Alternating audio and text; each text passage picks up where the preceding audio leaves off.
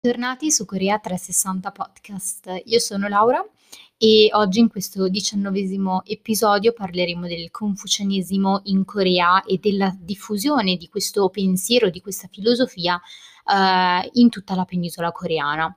Recentemente il confucianesimo è stato denominato con il termine rurismo all'interno di alcune riviste e pubblicazioni.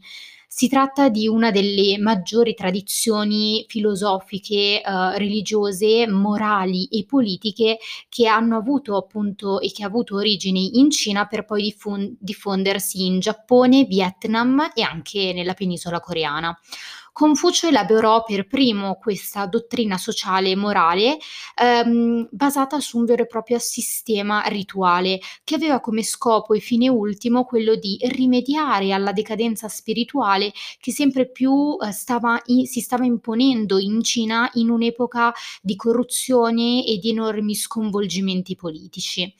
La pratica offerta quindi dal confucianesimo e pertanto da Confucio, eh, tuttavia però pare che esisteva già da tempo, eh, ma i cinesi identificarono proprio come figura, ehm, ovvero eh, la, la, figura di Confucio come il più grande esponente del rurismo e quindi del confucianesimo. All'interno dei primi testi cinesi la figura di Confucio veniva elogiata e venerata, tanto da far pensare agli europei che Confucio ne fosse stato lo stesso fondatore, anche se in realtà si scoprì che realmente non è stato così e non avvenne in questo modo.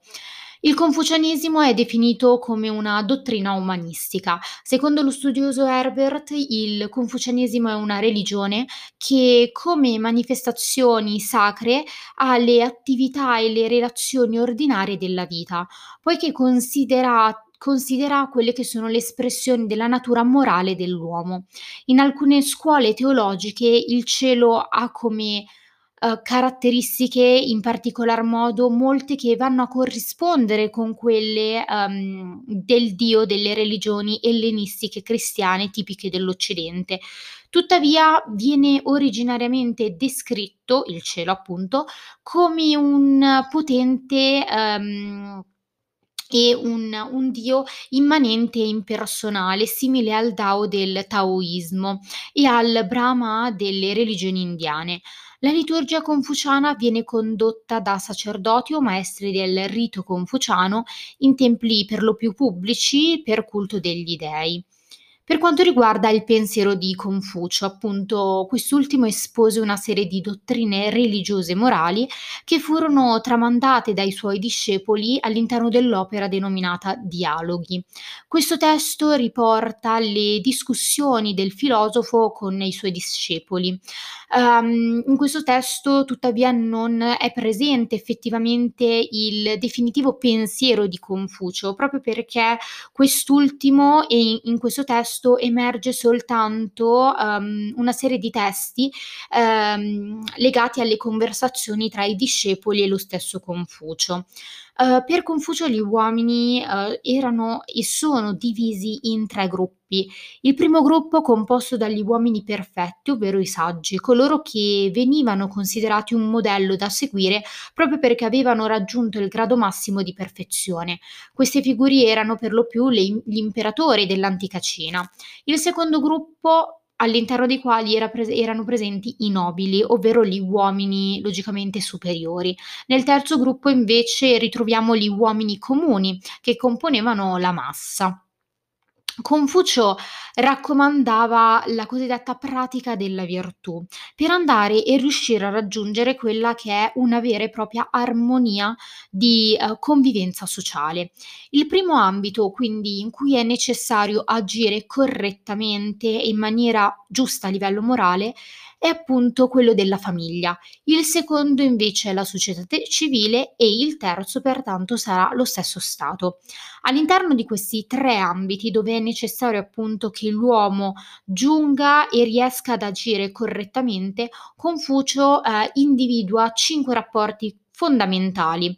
Il primo quello tra sovrano-suddito, il secondo padre-figlio, il terzo marito-moglie, il quarto fratello maggiore-fratello minore e infine quello tra amico-amico.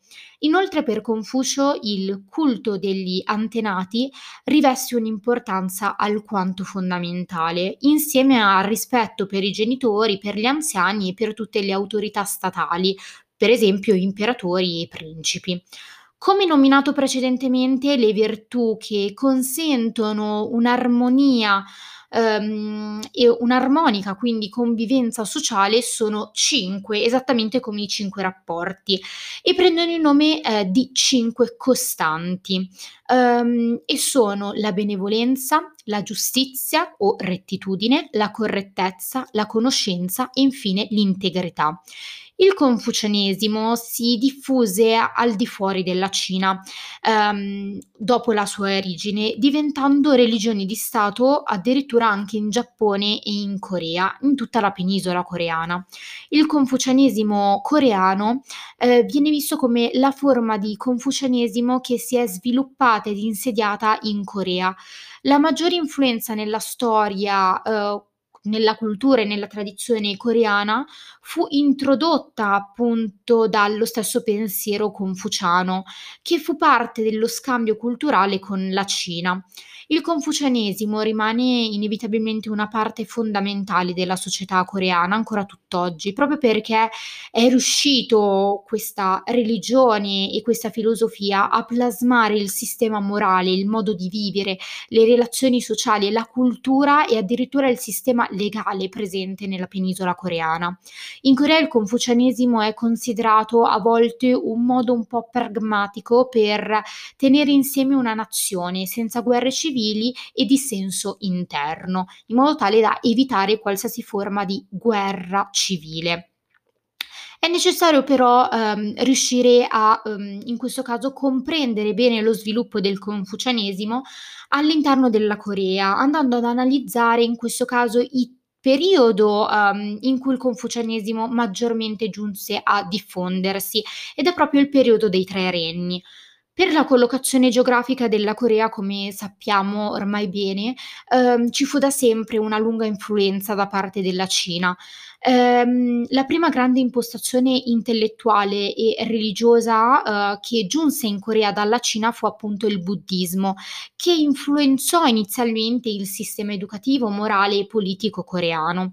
Invece il confucianesimo giunse in Corea, eh, proveniente appunto dalla Cina, solo nel periodo dei tre regni, come detto precedentemente. In particolar modo durante il regno Gorju ehm, venne introdotta la cultura cinese dello stesso confucianesimo, ma quest'ultimo mantenne comunque le proprie tradizioni ed, ed usanze, lo stesso regno in questo caso.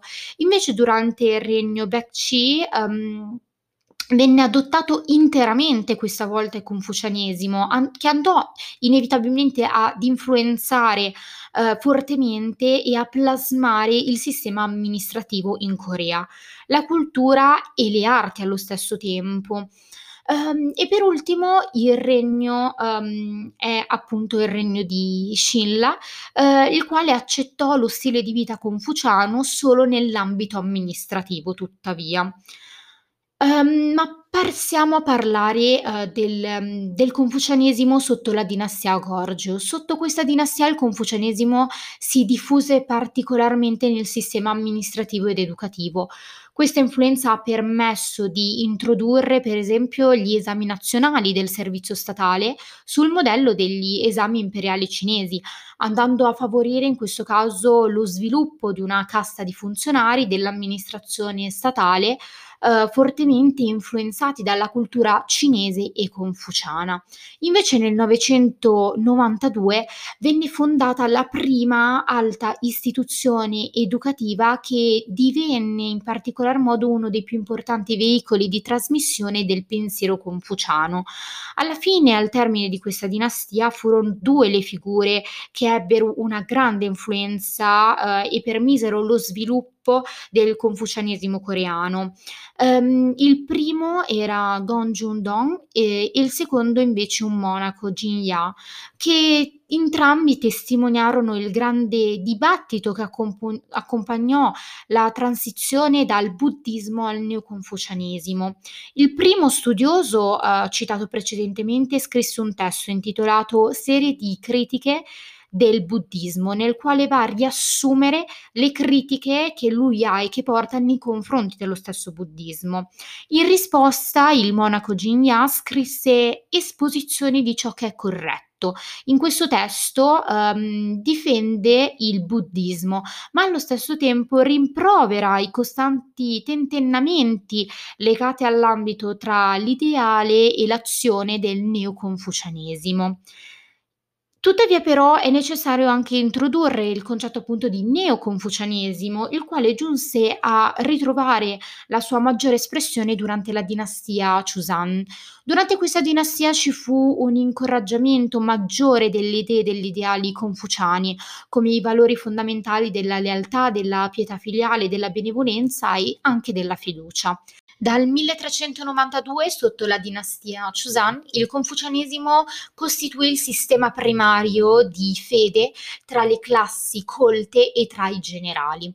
I coreani in passato hanno sempre mostrato un atteggiamento spontaneo e aperto nei confronti delle religioni e sono stati anche in grado di mantenere la pace nonostante le tante religioni presenti all'interno della stessa penisola. Tuttavia, sotto questa dinastia, i generali della famiglia Ji ehm, giunsero addirittura a frenare il buddismo.